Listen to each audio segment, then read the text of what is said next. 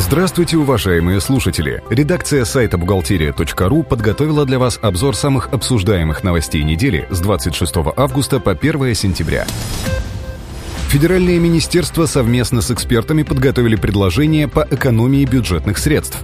К сентябрю правительство должно предоставить свой доклад по оптимизации расходов бюджета президенту.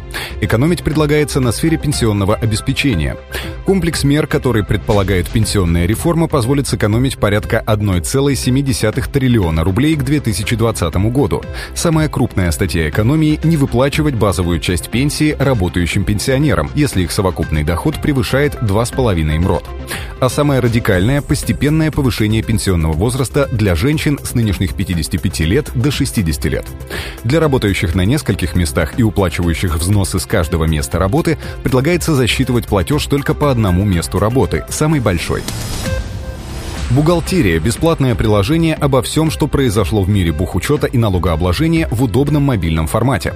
С ним вы оперативно узнаете все новости и нововведения в учете, а если не разберетесь сами, то сможете задать вопрос нашим экспертам. Скачать приложение можно на сайте бухгалтерия.ру в разделе «Бухгалтерские программы» руководитель компании может передать свои полномочия другому лицу. Это распространяется и на право подписи бухгалтерской отчетности. Для этого нужно оформить соответствующую доверенность, причем налоговой инспекции специально уведомлять об этом не требуется. Золотые парашюты топ-менеджеров будут ограничены шестью среднемесячными заработками. При увольнении по обоюдному согласию подобных выплат не будет. Такие предложения содержатся в законопроекте Минтруда, внесенному на рассмотрение в правительство. Норма коснется топ-менеджеров госкомпаний и госкорпораций. После вступления закона в силу у работодателей будет три месяца, в течение которых необходимо будет все действующие трудовые договоры привести в соответствие новым нормам.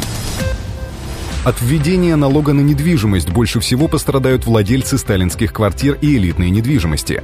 Согласно законопроекту, налог на недвижимость физлиц будет вводиться с 2014 по 2018 год по мере готовности регионов. Новшество заключается в том, что налог будет взиматься не с инвентаризационной, а с кадастровой стоимости недвижимости, которая более приближена к рыночной. Также изменится и ставка налога, которую определят регионы, а на федеральном уровне будет установлен лишь предельный уровень.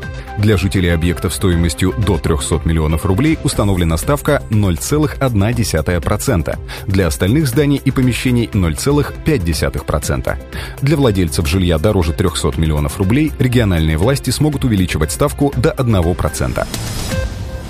Пенсионный фонд разъяснил ограничения, касающиеся получения и использования сертификата на материнский капитал. На официальном сайте отмечается, распоряжение данным видом государственной поддержки не ограничено по времени. В то же время нынешнее законодательство гарантирует получение права на материнский капитал только для детей, которые родились или были усыновлены до 2016 года включительно. Отдельно уточняется, что выдаваемые сертификаты продолжат действовать и после 2016 года. На этом мы заканчиваем обзор важных событий за неделю. Самые актуальные новости вы всегда сможете найти на сайте бухгалтерия.ру. Выпуск подготовлен при поддержке издательства «Биратор». Спасибо, что вы были с нами. Слушайте нас через неделю.